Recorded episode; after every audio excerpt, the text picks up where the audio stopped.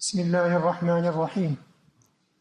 الحمد لله رب العالمين والصلاة والسلام على رسولنا محمد وعلى آله وصحبه أجمعين. رب اشرح لي صدري ويسر لي أمري واحلل عقدة من لساني يفقه قولي وأفوض أمري إلى الله. إن الله بصير بالعباد. لا حول ولا قوة إلا بالله العلي العظيم. Alemlerin Rabbi olan Allah'a hamdü senalar olsun. Onun Resulüne, âl ve ashabına, ehli beytine salatü selam olsun. Allah'ın rahmeti, bereketi, mağfireti, selamı ve selameti hepinizin, hepimizin üzerine olsun. Enbiya suresinde Rabbimizin şirki anlattığı, şirkin değişik türlerini anlattığı bölümdeyiz.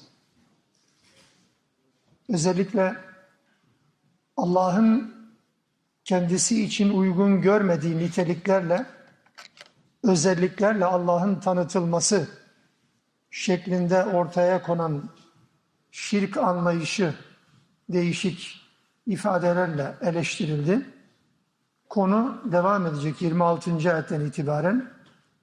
Şirkin bu türleri izah edildikten sonra konu bu kez tevhide gelecek. Yani bir nevi Kur'an-ı Kerim'in üslubundan, ifade tarzından şunu biliyoruz ve öğreniyoruz ki Allah Teala sadece şirki ya da sadece tevhidi değil, şirk ve tevhidi yan yana zikreder. Neticede kelime-i tevhid dediğimiz La ilahe illallah ifadesi işte hem bir taraftan reddedilmesi gereken ilahları ama o da yetmiyor bir de kabul edilmesi gereken ilahı ortaya koyuyor. Daha başka bir ifadeyle söylemek gerekirse Allah'ın dışında Allah'ın yanı sıra irili ufaklı ilahları, tanrıları reddetmeden Allah'ın varlığını ortaya koymanın çok da fazla bir anlam ifade etmediğini Kur'an'ın değişik üsluplarından anlıyoruz. Burada da böyledir. Şirki anlatmak yetmiyor, tevhidin anlatılması lazım. Tevhidin anlatılması yetmiyor, şirkin de bilinmesi lazım. İşte burada özellikle ilk birkaç ayet yine şirkin bu türlerini izah ettikten sonra Rabbimiz bu sefer vahdaniyetini, birliğini yani tevhidi nasıl bir ilaha inanmamız gerektiğini anlatmış olacak. Bismillahirrahmanirrahim. Ve kâlu ittehadar-rahmanu veleden. Bazıları, bazı insanlar Rahman evlat edindi dediler. Bu iddiada bulundular. Sübhane. Allah böyle bir iddiadan, böyle bir özellikten de münezzehtir. Bel ibadun mukramun. Onların evlat dediği, Allah'ın kızları diye niteledikleri melekler onun kızları ve evlatlarından ziyade nedir? Sadece ve sadece ibadül mukramundur. Değerli ve şerefli kullardır sadece. ikrama mazhar olmuş olan kullardır. La yesbikunehu bil kavli ve hiçbir zaman Allah'ın sözünü yerde bırakmazlar ya da başka bir ifadeyle Allah'ın sözünün önüne geçmezler. Allah bir şey söylemeden onlar bir şey konuşmaz ve karar vermezler melekler. وَهُمْ بِيَمْرِهِ يَعْمَلُونَ Onlar kendi kafalarından değil, Allah'ın emriyle hareket ederler. Allah ne derse onu yerine getirirler. Meleklerin bu özelliği var diyor Rabbimiz. Çünkü bu da sapkın bir inanç. Meleklerin özellikle kutsiyet, elbette meleklerin kutsal bir tarafı var. ama olması gerektiğinden fazla kutsallık atfetmek öteden beri bir sapkınlıktır. Bunu da Allah Teala burada reddediyor. Allah'ın en yakınında olan varlıkların bile Allah için sadece kul mesabesinde olduğunu, bunun ötesinde Allah'a daha farklı bir şekilde isnat edilecek bir özelliklerinin olmadığını Allah Teala ilan ediyor. Burada zaman zaman gerek meleklerin Allah'ın kızları olduğu, gerek Hazreti İsa'nın Hristiyanların dediği gibi ya da Yahudilerden kimilerinin söylediği gibi Üzeyr'in Allah'ın oğlu olduğuna dair iddiaların hani çevirirken Türkçe'de işte onun oğlu, onun çocukları şeklinde çevrildiğinden hareketle şöyle bir kanaatimiz oluşuyor. Sanki sanki böyle baba oğul gibi, ebeveyn evlat gibi, biyolojik anlamda bir şey gibi düşünülüyor. Öyle değil. Gerçek mahiyette evlat anlamında değildir bu. Ya nedir? Özellikle bu tür varlıkları yani İsa'yı, Üzeyri ya da müşriklerin iddia ettiği gibi melekleri kendine has bir takım yani elbette seçkin insanlar, seçkin kullar, seçkin varlıklardır. Fakat aşırı bir şekilde kutsama ifade eden şeyler anlamında Allah Teala bunun olmadığını anlatır. Yoksa biyolojik anlamda Allah'ın çocukları anlamında olduğunu Hristiyanlar da iddia etmiyor ya da Yahudiler de iddia etmiyor. Müşrikler de melekler için aynı iddiada bulunmuyor elbette.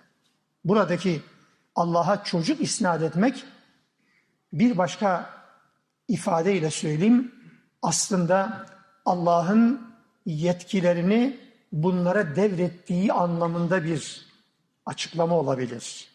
Yani İhlas suresinde her zaman okuduğumuz lem yelid ve lem yulet ne çocuk doğurmuştur ne de birisi tarafından dünyaya getirilmiştir. Yani ne babadır ne de bir babanın annenin çocuğudur Allah için kullanılırken elbette biyolojik anlamda bir anne baba ya da bir evlat olmadığı anlamında değil bu. Ya yani o Allah ki ne kimse yetki vermiştir bu yönüyle uluhiyet ve rububiyet noktasında kimse bu yetki vermediği gibi kimseden de yetki almamıştır. Birilerinin emrine göre hareket edecek bir ilah değildir anlamında. Dolayısıyla burada bir anne baba olmak ya da bir anne babanın evladı olmak yetki devralmak, yetki devretmek anlamına da gelebilir. Biraz onu düşünmeye çalışalım. Allah için böyle bir şey söz konusu değil. Bu anlamda İsa da, Musa da, Üzeyr de, melekler de Allah'ın sadece ve sadece ihsanına, lütfuna mazhar olmuş olan kullardır. O kadar. Bu meleklerle alakalı yine Allah Teala şunu söyler.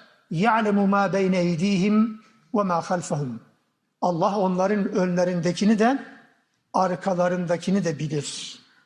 وَلَا يَشْفَعُونَ اِلَّا لِمَنْ اِرْتَضَى Ve bunlar yani bu melekler Allah'ın razı olduğu kimselerden başkasına şefaat etmezler, edemezler. Dikkat buyurun.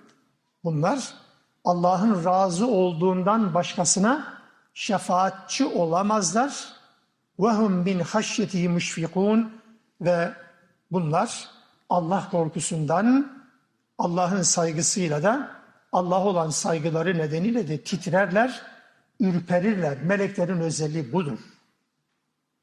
Burada zaman zaman Kur'an'da önlerindekini ve arkalarındakini şeklinde geçen ifadeler. Ayet-el Kürsi'de de geçer biliyorsunuz. يَعْلَمُ مَا بَيْنِ اِيدِهِمْ ve ma halfehum. Önlerinde ve arkalarında. Bu elbette fiziki anlamda ön ve arka anlamında değil. Bu bir deyimsel ifadedir. Kur'an'ın kullandığı, sıkça kullandığı deyimsel ifadenin anlam alanına baktığımız zaman karşımıza şu çıkar. Önlerindekini yani açıkladıklarını, arkadakilerini yani gizlediklerini bilir. Hepsini bilir Allah Teala. Önlerindekini yani yaptıklarını ortaya koyduklarını. Arkalarındakini yapacaklarını, geride bıraktıklarını bilir Allah. Veya önlerindekini yani ahireti bilir, ahiretteki durumlarını bilir. Arkalarında bıraktığı yani dünyalarında ne var ne yok hepsini bilir anlamındadır Allah Teala. Dolayısıyla bu bilgi sadece ve sadece Allah'a ait olan bir bilgidir. Allah'ın bilgisi kapsamı dışında kalan hiçbir alanda kalmamış oluyor. Ayetin devamında dikkat ettiyseniz meleklerin şefaatiyle alakalı bir temel kural hatırlatıldı. Zaman zaman buradaki derslerimizde bu konuyu gündeme getiririz. Ben yeniden bir konu başlığı açıp konumuz şefaat deyip uzun dakikalar boyunca bunu anlatmak yerine sadece bu bağlamda olması gereken kadarını söyleyeyim, bırakayım. Burada özellikle meleklerden bekledikleri bir şefaat var müşriklerin. Nerede? Dünyada olabilir özellikle ahirette de bir ihtimal. Ama müşriklerin meleklerden şefaat bekledikleri alan hasreten ve özellikle dünyadaki şefaattir. Yani şefaat yani yardımcı olmaktır. Bir takım konularda onlara yardım etmektir. Yani nedir? İşte e, onların daraldıkları zaman onları o daralmadan kurtarmaktır. Tehlikelerden korumaktır vesaire vesaire. Meleklerden müşriklerin beklediği dünyevi anlamdaki şefaat budur. Uhrevi anlamda da olabilir mi? Ama müşriklerin ahiretle alakalı inancı yok ki hadi Hristiyan ve Yahudiler olsa bunu belki bir yere kadar anlarız da meleklerin şefaatinden söz edildiği için söylüyorum bakın zaten müşriklerin ahiretle alakalı bir inancı yok ki Yasin suresinde Yasin'in son pasajlarında ne diyor? وَضَرَبَ لَنَا مَثَلًا وَنَسِيَ خَلْقَهُ قَالَ مَنْ يُحْيِ الْعِظَامَ وَهِيَ رَمِيمٌ Bir misal getiriyor. Kendi yaratılışını unutuyor. Kendi yaratılışını unutuyor. Nasıl yaratıldığını, yoktan nasıl var edildiğini unutuyor. Kalkıyor bize bir misal getiriyor. Eline almış bir cesedin ya da bir ölünün kemiklerini ufaltıyor. Böyle elinde toz haline getiriyor. Bunları kim diriltecek diyor. Ahirete inanç yok zaten. Ahirete inancı olmayanın ahirete şefaat beklentisi olmaz. O anlamda özellikle dünyevi anlamda bir melek şefaatinden söz ediliyor. Bazen müşriklerin daraldıkları noktalarda ahiretle alakalı atıflarda vardır. Ne gibi? Mesela ahiret varsa dün ahirette bizim malımızla, çocuklarımızla biz cehennemin azabından, o senin vaat ettiğin azaptan elbette bizi kurtaracaktır dedikleri de vardır. Yani yoktur da hadi varsayalım anlamında dedikleri anlamda olabiliyor. Burada da aynı şey söz konusu olabilir mi? Evet olabilir. Meleklerin bu anlamdaki şefaatine dair bir beklentileri dünyevi anlamda mutlak var. Ahirette de hani olursa varsa şayet ahiret onların da yine şefaatine biz mazhar oluruz. Bu kadar yücelttiğimizin hele bir bedeli bir karşılığı olacak anlamında bunu söylediklerini biliyoruz. İşte buna bir nevi cevap mahiyetinde Allah Teala ne dedi? Bunların şefaatleri, yardımları öyle onların belirteceği ya da tespit edeceği bir listeye göre değil ya. Özelde burada genelde şefaatle alakalı bütün konular gündeme gelirken tartışmasız ve istisnasız söylediğimiz bir şeydir. Kimin kime şefaat edeceğini belirleyen şefaat edecek kişi değildir. Allah'tır. Kimin şefaat edeceğinin kararını Allah verir. Kime şefaat edileceğinin kararını da Allah verir. Allah Resulü Aleyhisselatü Vesselam'ın bile evet şefaat-i uzma denilen bir şey var. Ben inanıyorum olur. Ben talibim. Talip olmayanlar şefaat yoktur diyenler onun şefaatinden mahrum olsunlar. Ama ben onun şefaatinden mahrum olmak istemem. O anlamda talibim. Olduğunu inanırım. Fakat şu şartla peygamber her aklına gelen kişi şefaat edemeyecektir. Ahirette de buna dair örneklerini biliyoruz. Allah Resulü'nün Kevser'in, Kevser havzının ve ırmağının başına gelmek için çırpınan ama cennetteki görevli meleklerin ya da işte ahiretteki görevlerin alıkoyduğu, engellediği bir kesim var. Allah Resulü diyor ki ben diyeceğim onlar gelsin ümmetimdir. Diyecekler ki hayır bunlar senin ümmetindir ama senden sonra din değiştirdiler değil. Dine bidat ve hurafe koydular. Dinini yozlaştırdılar. Din adına dinde olmayan şeyleri dil yerine koydular. Onlar senin ümmetin olsa da havuzdan istifade etmeyecekler. Allah Resulü gelsin diyecek, gelmesine müsaade edilmeyecek. Bu kadar net. Kaldı ki zaten Tevbe suresini Allah Teala demedi mi? Peygamber aleyhissalatü vesselamın cenazeleri üzerinde durup dua etmesi veya da namaz kılması da diyebilirsiniz. Dua etmesine talip olan insanlar için Allah Teala ne dedi peygambere? Estağfarte lehum ev lem testağfi lehum seb'ine marraten dedi mi? 70 kere istiğfar etsen de sen istiğfarın kabul edilmeyecektir. Edilmeyecek. Peygamberin istiğfar etmesi, etmek istemesi demek istiğfar olacak anlamına gelmiyor. Şefaat edeceğim demesiyle şefaat edecek anlamına da gelmiyor. İlla limen irtada budur. Peygamberin şefaati hakikat ama kime? O Allah'ın belirteceği, listesini Allah'ın belirleyeceği kişilerdir. İlla limen irtada. İşte bu ayet şefaatle alakalı mutlaka gözümüzün önünden ayırmayacağımız bir ayet olmak zorundadır. Enbiya suresinin yani 28. ayetinden bahsediyoruz. Dolayısıyla şefaat konusu sahabenin dillerine, ağızlarına sakız yaptığı bir konu değildir. İşin ilginç tarafı da o. Bunu da söyleyip geçeceğim. Ne demek bu? Müslümanların dinlerin içlerini boşaltmalarından, ümmet olma şuurunu kaybetmelerinden, Kur'an'la sünnetle bağları zayıflamasından sonra şefaat diye bir can simidini kurtarıcı bir simit olarak anlamaya, anlatmaya, bunun üzerinden bir edebiyat oluşturmaya çalıştılar. O kadar. Herkes kendi yoluna baksın. Çünkü şefaat edeceklerin, şefaat edileceklerin kim olacağı belli değil. Buna güvenerek dünyada elense yapamazsınız. Yapmanız gereken şeyler bellidir. Sahabe ikide bir bunu gündeme getirmemiştir. Onun için herkes amel olarak sorumlu oldukları şeyleri yapmak durumundadır. Dolayısıyla ameline de güvenmeyecek. Allah'ın rahmetiyle amel çarpanı yan yana geldiği zaman elbette bir sonuç ortaya çıkmış olacaktır. Rabbim bizleri bundan mahrum eylemesin inşallah. وَمَنْ يَقُلْ Kim dese ki minhum, onlardan, kim meleklerden yani, kim dese ki inni ilahun min duni, Allah'ın yanı sıra, Allah'la birlikte ya da Allah'tan başka. Üç şekilde bunu kullanıyorum. Allah'tan başka dediğiniz zaman Allah'ı dışlamak anlamına gelir. Allah'ın yanı sıra dediğimiz zaman Allah'la birlikte ben de ilahım derse kim? فَذَٰلِكَ نَجْزِهِ cehennem. Biz onu cehennemle cezalandırırız. Kederike nezzir zalimin. Bu bir zulümdür. Bunu yapan da zalimdir. Biz zalimleri böyle cezalandırırız diyor.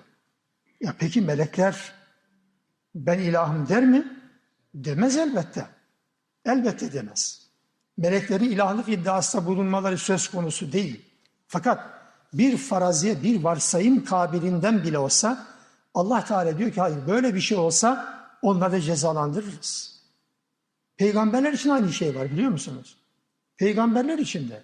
Mesela Zümer 65. ayet-i kerimede وَلَقَدْ اُوحِيَ اِلَيْكَ sana şu vahyedildi. Sana ve ilellezine min kablik. Ve senden önceki peygamberlere de şu vahyedildi. Vahyedilen nedir? Lein eşrakte leyahbatanne ameluk. Eğer şirk koşarsan amellerin boşa gider ve letekunenne minel hasirin ve kaybedenlerden olursun. Kime diyor bunu? Resulullah'a ve diğer peygamberlere. Şirk koşma gibi bir ihtimal var peygamberlerin? Asla ve kata. Nedir peki bu? Peygamberlerin bu anlamda bir imtiyazı yok. Rububiyet taslayamazlar. Allah'a rağmen ilahlık taslayamazlar. Allah'a rağmen kendi kafalarına göre kural koyamazlar. Allah'ın belirlediği çerçevenin dışına çıkamazlar. Peygamber olmak demek keyfi muamele yapmayı gerektirmiyor. Bu anlamda eğer Allah'a ait olmaması gereken bir özelliği, yanlış söyledim, Allah'a ait olması gereken bir özelliği başka bir varlığa isnat ederseniz, bu melek de olsa, bu peygamber de olsa o işi bitiktir. Nedir bu? Bu aynı zamanda ümmetin herkesi için, her ferdi için de bir tehdittir, bir uyarıdır elbette. Buraya kadar Allah Teala şirki anlattı. Allah Teala'nın şanına yakışmayan, Allah'ın kendine yakıştırmayı kabul etmediği farklı şirk unsurlarını reddetti. Bunların tamamı batıldır dedi ve bu inanç cehennemin içerisine girme nedenidir dedi. Bu 30. ayetle birlikte bu kez tevhidi. Nasıl bir Allah'a iman edilecek? Varlığıyla, kudretiyle her şeyi kuşatan bir Allah. Bunu Allah Teala tevhidi bu sefer anlatmış olacak. Evelem yarallezine kefaru. Kafirler hiç bakmazlar mı? Hiç düşünmezler mi? Bu ifade biçimiyle alakalı. Hani biz genelde Kur'an tercümelerinden, meallerinden hareketle kimi ifadeleri anlamaya çalışırız. Genelde elem tara, eraite, elem yarav, evelem yarav, evelem tara gibi ifadeler Kur'an'da ya gözle görülecek şeyler için kullanılır, gözle görme ihtimali ve imkanı olmuyorsa bilgi sahibi olunan şeyler için kullanılır. Üçüncü bir şık yok. İzah edebildim acaba? Ya gözle görülen şeyler içindir ya da hakkında bilgi sahibi olunan şeyler içindir.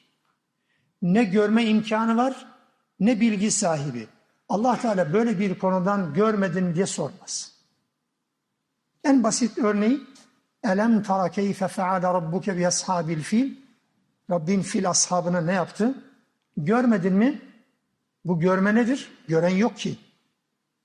Allah Resulü görmedi. Allah Resulü doğduğu sene yaşanmıştı bu olay. Nedir bu? Ama bilgi olarak var mı? Herkes biliyor bunu. Elem tara keyfe feale rabbuke bi ashabil fil dendiği zaman hoppala bu nereden çıktı kimse demedi. Bilgi olarak herkes biliyor. Görenler de var. Peygamber bilmiyor olabilir. Elem tara sen görmedin mi? Bu sorunun cevabını olur. Görmedim. Görmediysen kalsın mı diyecek? E, üstü kalsın mı diyecek yani? Değil. Bilgi var. Ya bilgi olmalı ya gözle görme olmalıdır. İkisinden birisi olan konular için Allah Teala bunu söyler. Ya biri ya ötekisi.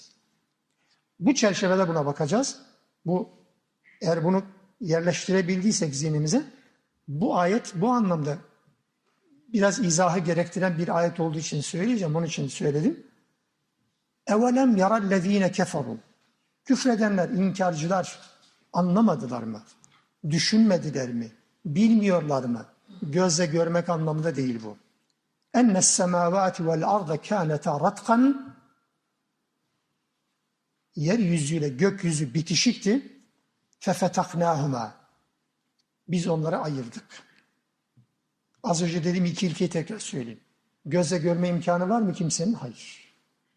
Adem daha yaratılmadan yer ve gök zaten yaratılmış. Kimsenin görme ihtimali yok. Ama bilgi var mı? İşte onu söyleyeceğim. Bilgi, neyin bilgisi? Onu izah etmeye çalışacağız. Yerle gök bitişikti. Bitişiğin anlama geldiği. Sonra ayırdık onları. Birbirinden ayırdık. Ayrıma ne anlama geldiğini ifade edeceğim. وَجَعَلْنَا مِنَ الْمَاءِ كُلَّ şeyin hay. Her canlı şeyi, her hayat sahibi olan varlığı da sudan yarattık. Efela yu'minun hala inanmayacaklar mı? Buna rağmen bu kadar açık delillere rağmen bu insanlar hala inanmayacaklar mı? Anlamıyorlar mı, düşünmüyorlar mı, görmediler mi, bilmiyorlar mı denilen şey nedir?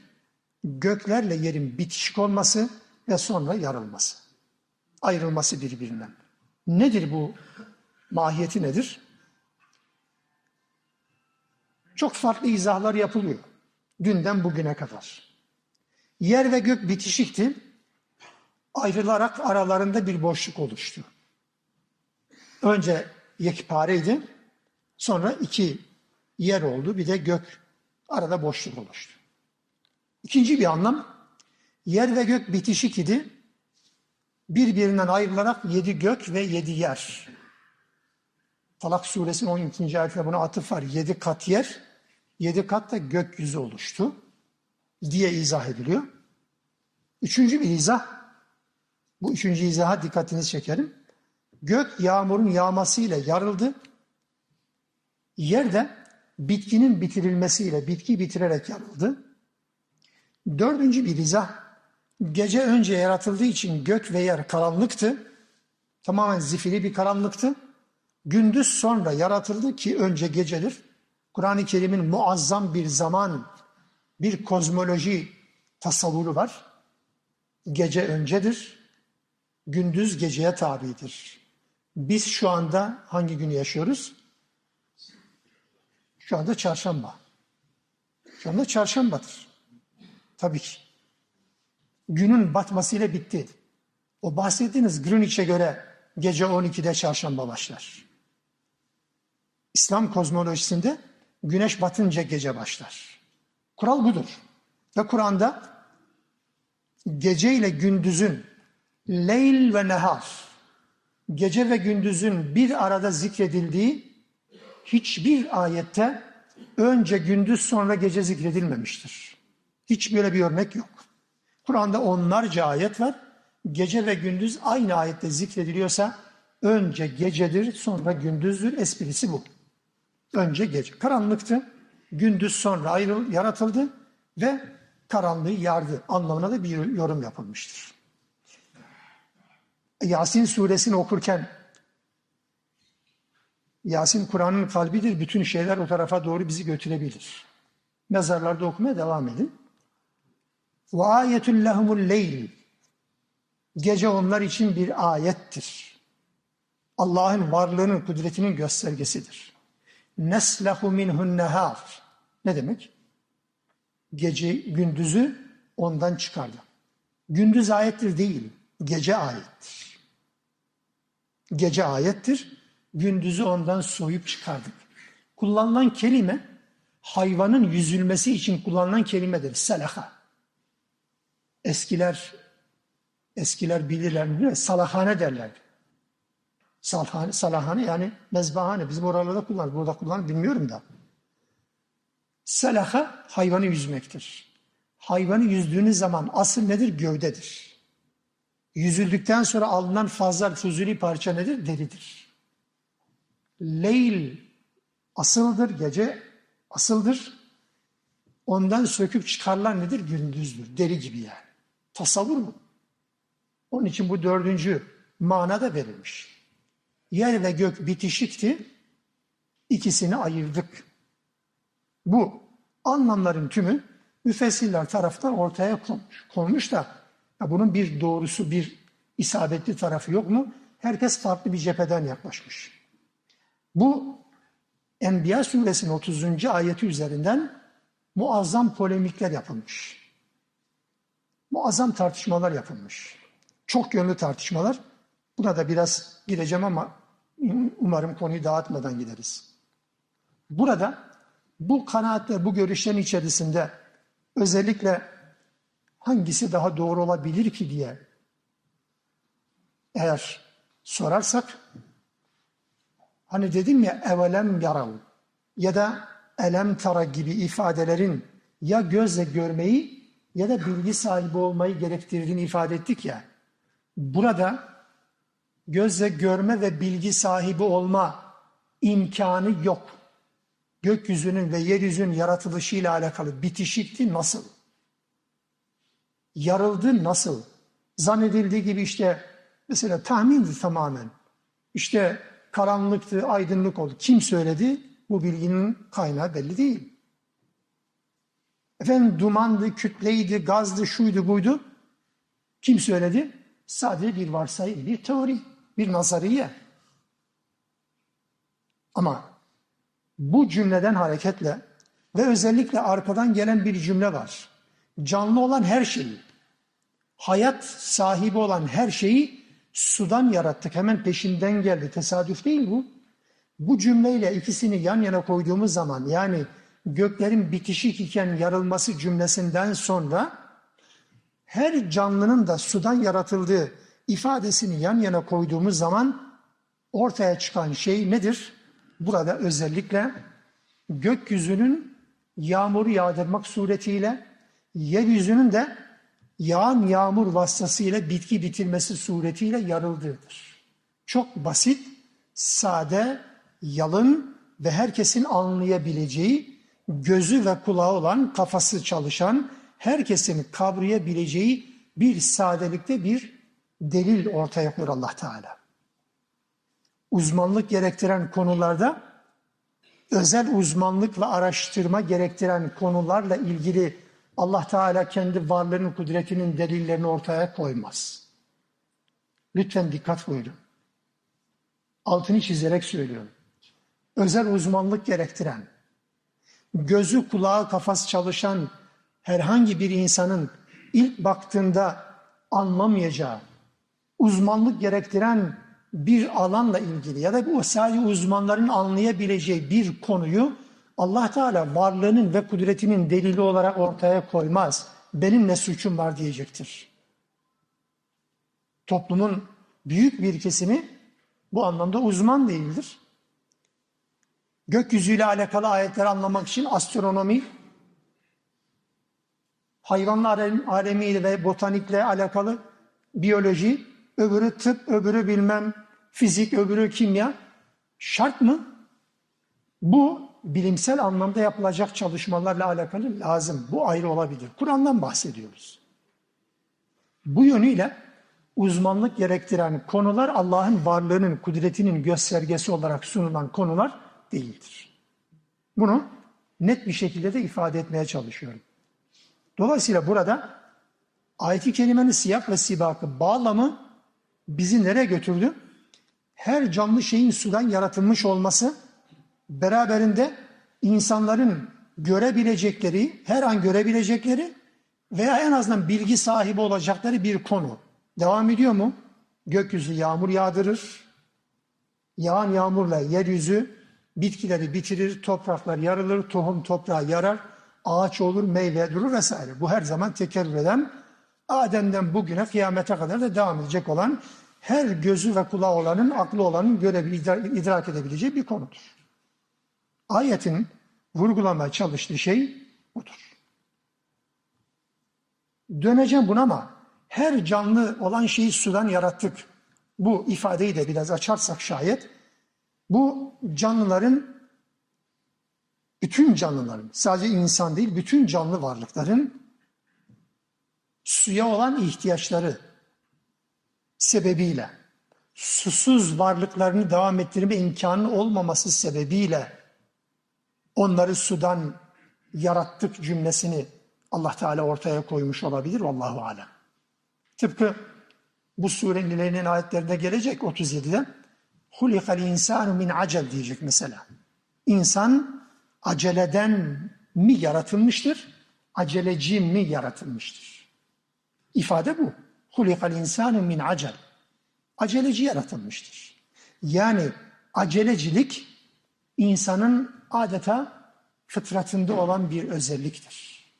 Su da canlı varlıkların vazgeçilmezidir. O olmasa hayat olmaz anlamında kullanılıyor.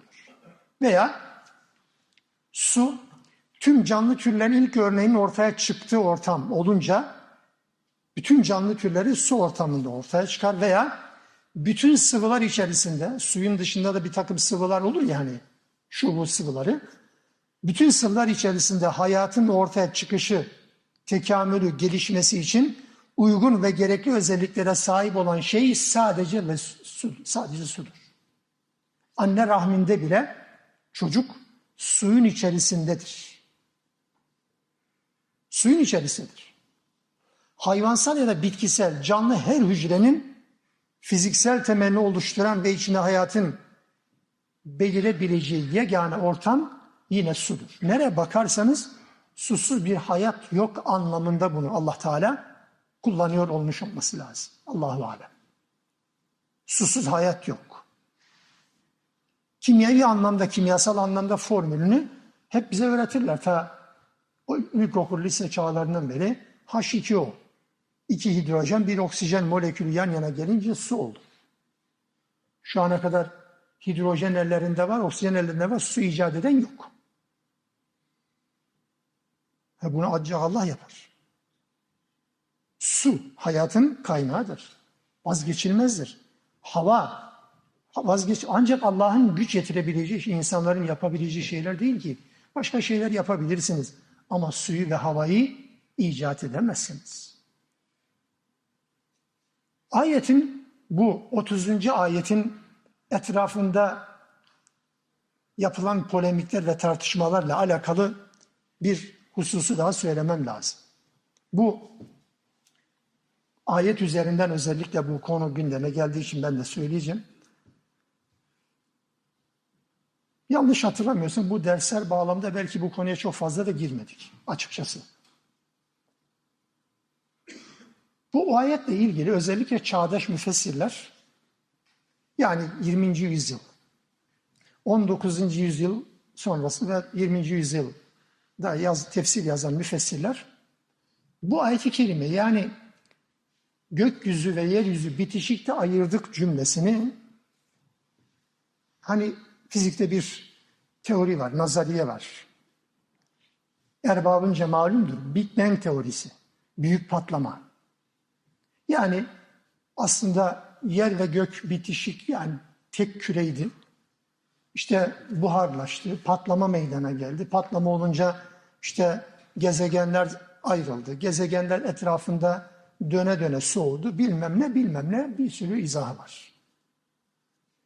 Şimdi Big Bang teorisiyle alakalı bu kurallar ortaya, teoriler ortaya koy. Teori diyoruz. Zaten teori demek bir sonraki aşamaya kadar doğru kabul edilir. Daha sonra bir farklı bir teori gelir. Bu da çöpe atılabilir. Nitekim de atıldı. Bugün dünyada son birkaç yıla kadar dünyada Big Bang teorisi, büyük patlama teorisi kabul gören bir teori. Ama son birkaç yıldır İslam aleminde demiyorum. Batı'da, Avrupa'da Big Bang teorisinin tamamen safsatadan ibaret olduğunu iddia eden birçok bilim adamı ortaya çıktı. Hepsini çöpe attılar. Problem ne? Bizimle alakalı yani Müslümanlarla alakalı problem şu. Siz Enbiya suresinin 30. ayetindeki yerle gök bitişikti.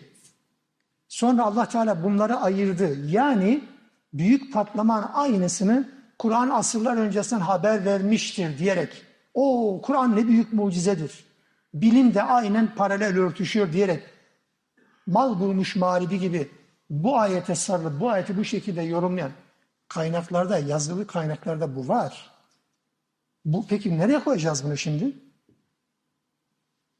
Teori bitti. Ama yazılan kağıtlarda, kitaplarda hala duruyor. Başta bir şey söyledim yeniden hatırlatayım. Kur'an tarihle sınırlı, zamanla sınırlı, insanların bilgi kapasiteleriyle sınırlı olan bir takım hususları varlığının ve kudretinin göstergesi olarak ortaya koymaz dedim. Evet, bunun için dedim işte. Sade, çok yalın bir şekilde. Kur'an'ın nazil olduğu dönemde de o dediğim anlamda yer ve göğün bitişik olup işte sonradan ayrıldığını sahabe anlıyordu. Bugün de anlıyoruz. İbn Abbas'a ait bir yorumdur. Gök yağmur yağdırdı, ayrıldı, yarıldı. Yer bitki bitirdi, yarıldı. Bu kadar net. Herkesin anlayabileceği kadardır. Bu bilimsel tefsir dediğimiz bir temayül, bir tahammül yani bir eğilim tefsirde bir yöneliş biçimi olarak özellikle 19. yüzyıldan itibaren çok fazla popüler hale gelmeye başladı. Türkiye'de de zaman zaman bunun temsilciliğini yapan insanlar tabi Kur'an ehli insanlar yine fakat Kur'an-ı Kerim'in bu tür ayetlerini mutlaka bilimin verileri ışığında, bilimin ortaya koyduğu sonuçlar, veriler ışığında izah etme gibi bir anlayışlar var. Açık ve net bir şekilde şunu ifade edeyim. Bu uzun müzakereler, uzun mütalalarımın sonucunda vardığım kanaat şu ana kadar aşağı yukarı bir 20-25 yıl önce üzerinde bir çalışma yaptığım bir konuydu. O gün görüşüm neyse şu anda da görüşüm değişmedi. Neticede Kur'an penceresinden baktığım için pek değişme ihtimali ve ihtiyacı da olmadı zaten. Aynı yerdeyim ve şunu söylüyorum. Kur'an ayetlerinin bilimsel verilerle izahından vazgeçilmesi lazım. Bu Kur'an'a yapılabilecek bir iyilik değildir. Bilimi bilim olarak izah edelim, Kur'an'ı Kur'an olarak izah edelim. Hiç mi? Evet hiç. Heyecanlandırabilir bizi. Heyecanlandırabilir. Yani bilimin bir takım verilerinin Kur'an'la örtüşmesiyle heyecanlandırabilir. Ama bilelim ki bilimin ortaya koyduğu bir teoridir. 1970'lerde hatırlıyorum çocuk aklımızda. 80'lerde de işte lise ve sonrası hayatımızda çok tartışıldı bu konu. 1969 yılında Ay'a ayak ilk basıldı. Apollo uzay aracı işte uzay savaşları. Kimin egemen olacak? Rusya mı Amerika mı egemen olacak? O zaman uzay savaşları. Sonra tıp, sonra genetik devam ediyor bu savaşlar. Uzay aracı işte Ay'a ayak bastı. Fotoğraflar çekti. Amerikan bayrağı. İşte Ay'a keşfettik. Fotoğraflar gönderildi. Allah yıllar sonra meğer dünyayı yutturmuşlar. O dönemde ayın ısısına dayanabilecek ne bir cihaz üretilme imkanı var ne de bir maden üretme imkanı var. Öyle bir kamera zaten yok. İmkansız. Ama dünya yuttu. Yıllarca Müslümanlar da hatırlıyorum. Rahman suresi bir ayet var ya. Ya ma'şaral cinni vel insi in istata'tu men tenfudu min aktaris semavati vel ardi fenfudu la tenfudune illa bi sultan. Ey cin ve insanlar topluluğu siz gökyüzünün derinliklerine gidemezsiniz ancak bir sultanla, bir güçle gidebilirsiniz. Eskiler mümkün değil diyorlardı. 19. yüzyıldan itibaren kimi Müslümanlar dedi ki o ayet varmış meğer. Ay ayak basıldı. Kur'an-ı Kerim zaten bir uzaya gidebilirsiniz diyor. E, yutturulunca böyle oluyor sonra. Gittiler mi sonra? Gittiler gitmediler bilmiyor. Bize bir fotoğraf gönderiyor. Diyor ki var evet yani var. Mars'ta hayat var mı? Parsel de dağıtıyorlar şimdi. Bilmem ki. Benim derdim şu bakın. Bilimsel anlamdaki tespitlerin tümüne şüpheyle bakalım değil. Müslümanlar bilimsel anlamda Allah tarafından ödevlendirilmiş, görevlendirilmiş insanlardır. Yapacaklar. Fizikçi, kimyacı, tıpçı, jeolog, genetikçi hepsi de İslam adına, ümmet adına çalışacak, çabalayacak, boş durmayacak ne yaparsa yapacak. Nükleer silah mı yapıyor? Müslüman da nükleer silahını yapacak. Caydırıcı olsun diye. Barış için savaş yani. Olacak tabii ki. Yapması gereken bu. Bunda bir problem yok. Ama ayeti kelimelerin ortaya koydukları şeyleri çığırından çıkarmaya da gerek yok bu yönüyle. Kur'an'ın mucize oluşunu bilimsel verilerle izah etme hastalığını bırakalım. Kur'an ortaya koyduğu şey nüzül döneminde anlaşılmıyorsa bir konu, nüzül dönemde bu bir konu anlaşılmıyorsa, sonrakiler bunu anlıyorsa o zaman ciddi bir problem var. Geçmiş olsun. Bu kadar ümmet, 13 asır boyunca ümmet hep armut topladı. Diyebilecek misiniz? Olmaz ya. Herkesin anlayabileceği bir şeydir neticede. Bütün konular böyledir ayetlerin ortaya koyduklarıyla müfessirlerin ortaya koyduklarını da karıştırmayalım. Allah Teala Lokman suresinin son ayetinde beş tane bilinmeyenden bahsediyor. Mesela onlardan bir tanesi rahimlerde olanı Allah bilir diyor. Müfessirler dediler ki rahimlerde olan kız mı erkek mi bilemez. Eski tefsir kaynaklarının tamam bu düşünceyle dolu. Geldiler ultrasonografiyle, görüntüleme cihazlarıyla Aa dediler erkek mi kız mı olduğu belli. Ayet-i kerime bunu söylüyor ama tespit bu. Kusura bakmayın ayet bunu söylemiyor. Müfessir söylüyor. Müfessirin söylediği Allah'ın söylediği ayrı şeydir. Allah ne diyor? Rahimlerde olanı Allah bilir. Neyini? O sorunun cevabı yok ki. Erkek mi kız mı olduğunu sen ilave ettin.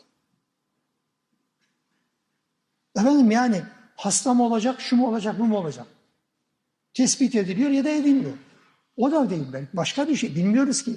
Ahlakını mesela, karakterini, salih mi, isyankar mı, itaatkar mı desek bilemezsiniz. Bilme imkanınız yok. Ya da bilseniz bir ilk aşamada bilemezsiniz. Doğumuna yakın belki. Hani bunlar değil de bazı özellikleri. Herkesin bilebileceği bir şeydir. İki denizi salı vermiş. Çok mu uzattım? İki denizi salı verdi. Aralarda bir engel yok, duvar yok ama tatlı su, tuzlu su birbirine karışmıyor. Ne zaman tespit edildi? Bizim çocukluğumuzda bir diziydi. Kaptan Kusto'nun belgeseli. Hatırlayanız vardır. Denizler. Denizlerde keşif yapıyordu. Cebel Tarık Boğazı, Akdeniz'de okyanusun sularına karışmıyor. Tuzlu suyla tatlı su karışmıyor. Sonra o ne muazzam bir şey. Ayet-i Kerime yıllar önce bunu söyledi. Bizimki daha yeni keşfetti. Günaydın. Ayet bunu mu anlattı? Benim bu ayeti bilmem, anlamam için Kaptan Kusto'yu beklemem mi gerekiyor? 14 asır Müslümanlar ne yaptı bu ayeti? Nüzül döneminde bu ayetin anlamı yok mu? Var tabii ki olmaz olur mu? Tekrar söylüyorum. Ayetler herkesin anlayacağı yalınlıktadır. Uzmanlık gerektiren konu yoktur burada. Tatlı su, tuzlu su. Kükürtlü su, tatlı su. Sıcak su, soğuk su. Ülkemizde de bazı bölgelerde bu yok mu? Afyon kaplıcalar meşhur. Veya Nevşehir'in kaplı sıcak su. Kaynar su çıkıyor. Hatta bazı bölgelerde yerden çıktığı gibi kullanamıyor. Soğutarak kullanıyor. Kaynar su. Peki o, be, o beldede o beldede içine suyu nereden temin ediliyor? Sıcak su mu soğutuluyor? Yok. Buz gibi su kaynakları da var. Nereden çıkıyor? O da yerin altından. Aynı yerin altından kaynar su bir başka bölgelerin altından nedir? Buz gibi su. Ve birbirine karışmıyor. Birbirine karışmıyor. Bunu herkes biliyor. Dün de biliyor, bugün de biliyor. Ayetin bahsettiği bu iken biz kalkıp bilimsel veriler bunu izah etmeye çalışıyoruz. Buna bilimsel tefsir denir ve Kur'an'a yapılacak bir hizmet değildir. Buna rağmen bu anlayışın hararetli savunucuları olabilir. Son söz, bilimi bilim olarak anlayalım, Kur'an'ı Kur'an olarak anlayalım. Mal bulmuş mağribi gibi, a ayette bunu söylüyormuş. Bana bir tane örnek gösterin. Müslümanlar Kur'an ayetine hareketle bir icat ortaya koymuş olsunlar. Var mı böyle bir örnek? Yok. Hep nedense birileri bir icat ortaya koyuyor. Aa Kur'an'da da bu varmış. E, tersini yap. Yok. Böyle bir örnek yok yani. Çünkü Kur'an'ın bahsettiği şey bu değildir.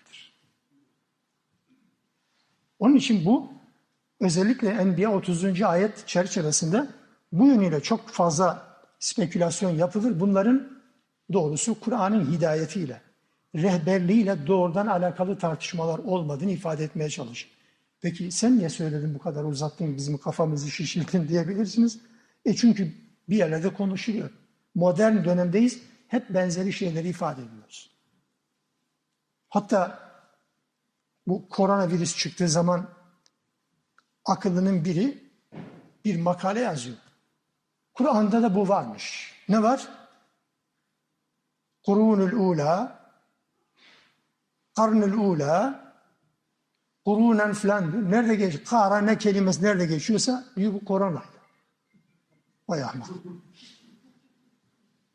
Bu bilimsel izah yapıyor ve Kur'an'la özdeşleştiriyor. Gülmeyin hakikaten böyle söylüyor adam ya. Ciddi bir makale yazıyor adam. Neyi anlatmaya çalışıyor? Kur'an zaten bunun varlığını zaten haber vermiş. E bu, bu değil yani. Kur'an bu değildir. Onun için Kur'an'ı Kur'an olarak, bilimi bilim olarak hiçbirine karıştırmaya gerek yok. Destekler mi? Desteklerse destek, desteklemese de problem değil. Kur'an'ın bahsettiği çünkü o konu değil deyip geçeriz. O kadar. Onun için bu ayet-i kerimeyi de bu şekilde ifade edelim. Yalın ve herkesin anlayabileceği şekilde bir izah biçimiyle. Ve devam ediyor Allah Teala. Bu varlığının kudretinin göstergesi. Herkes bunu bilir mi? Herkes biliyor. Tabii herkes biliyor ama herkes inanmıyor.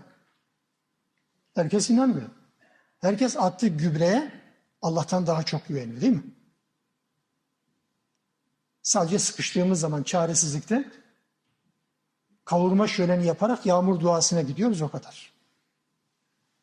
Peygamber elbisenin tersini giyerdi. Gariban bir kılıkla giderdi yağmur duasına. Bizimkiler de takım kravatla giderler, lüks araçlarla giderler. Orada bir de kavurma ziyafet çekerler. Allah Teala yukarıdan kusura bakmayın da kıs kıs güler ya. Yağmur ihtiyacınız var. O ne ya? İhtiyacınız yok kardeşim. Ne, ne ihtiyaç? Aynen öyledir. İhtiyacımız olduğu zaman böyledir. Bunlar Allah'ın varlığını, kudretinin göstergesi. Yağmur. Yağmadığı zaman bak insanlar ciyak ciyak ötmeye başlıyor değil mi? Çaresi yok ki. Kar yok, yağmadı, bereket yok, su kaynakları kurudu. Alın size bir ton kar. Ülkenin bir ucundan diğer ucuna beyaz olmayan yer yok. O beyaz felaket. Allah ne yapsın şimdi ya? Veriyor felaket oluyor. Vermiyor felaket oluyor. Tanrı siz olsanız, siz demiyorum. Onlar Tanrı olsalar nefes aldırmazlar ya. Onlar Tanrı olsa nefes aldırmazlar gerçekten. Oksijen tüpüne bağlanmak zorunda kalanların verdikleri paraları hesap edin. Bir de Allah bize bir hesap sorsa. Hadi aldın bir nefes ver. Hem de doğal bir nefes. Öyle değil mi? Hem de doğal bir nefes. Hani yok. Allah Teala varlığını, kudretini ortaya koy bunlarla. Ve devam ediyor. وَجَعَلْنَا فِي الْأَرْضِ رَوَاسِيَ اَنْ تَمِيدَ بِهِمْ وَجَعَلْنَا فِيهَا فِجَاجًا سُبُلًا لَعَلَّهُمْ يَهْتَدُونَ Ve biz, fail hep özne Allah'tır. Hep Allah'tır. Edilgen yapı yok. Dağlar yerleştirildi demiyor. Dağları biz yerleştirdik.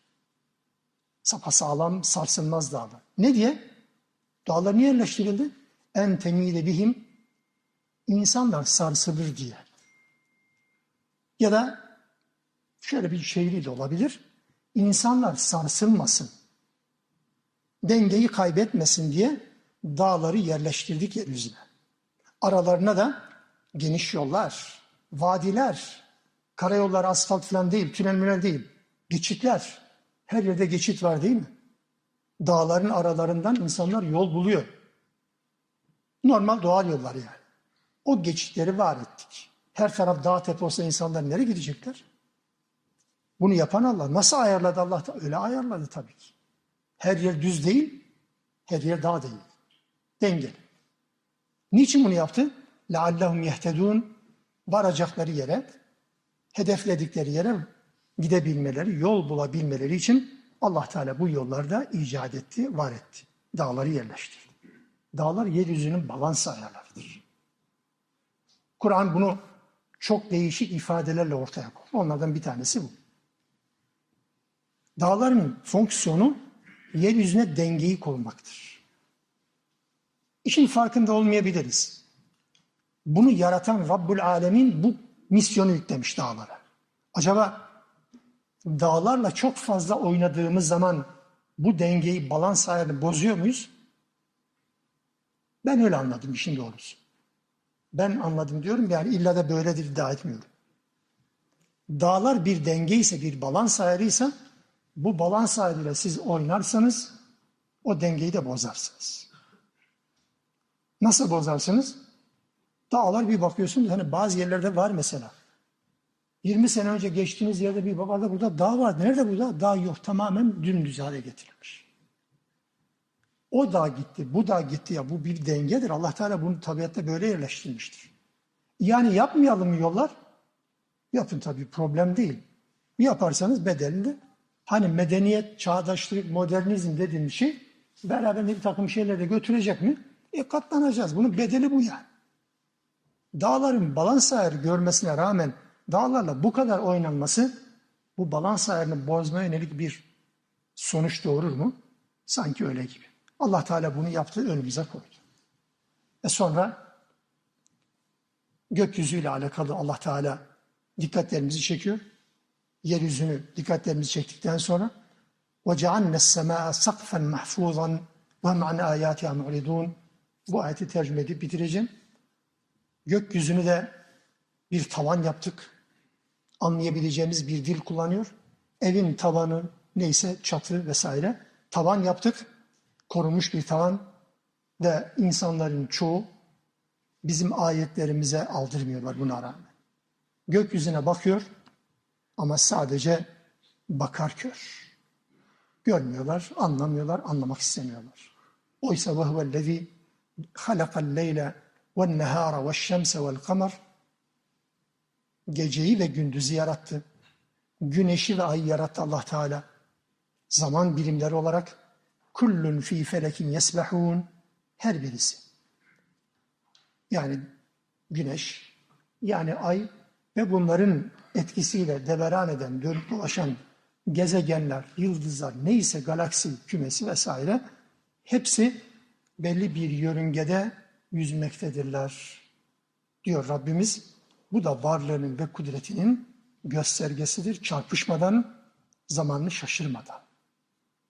1 Mart 2022'de güneş saat kaçta doğup batıyorsa 1 Mart 2035'te de 1 Mart 2090'da da aynı saatte doğup ve batar. Bu ne? Yıllarca şaşırmadı. Hiçbir zaman. Ay da böyledir. Varlığının kudretinin göstergesi budur. Güneşi görmeyen var mı? Ayı görmeyen var mı? Ama birisi görüyor, birisi sadece bakıp geçiyor. Ve birisi tefekküre konu ediyor. Allah'ın ayetleriyle yer ve gök ayetlerinin ortak özelliklerinden bir tanesi bu değil miydi? Yeniden hatırlatayım. Kur'an ayetleri de yer ve gökteki ayetler de tefekkür konusu olmadığı zaman bir işe yaramıyor ki. İşlevsizdir. Kur'an ayetleri oku oku geç. Tefekkür yoksa bir anlamı yok. Bir tarafa götürmez. Gök ve yer ayetleri de öyledir. Tefekküre konu değilse bir tarafa götürmeyecek bir işe yaramayacaktır. Var sadece o kadar. Subhaneke Allahümme bihamdik. Eşhedü en la ilahe illa ente estağfiruk ve etubu ileyk.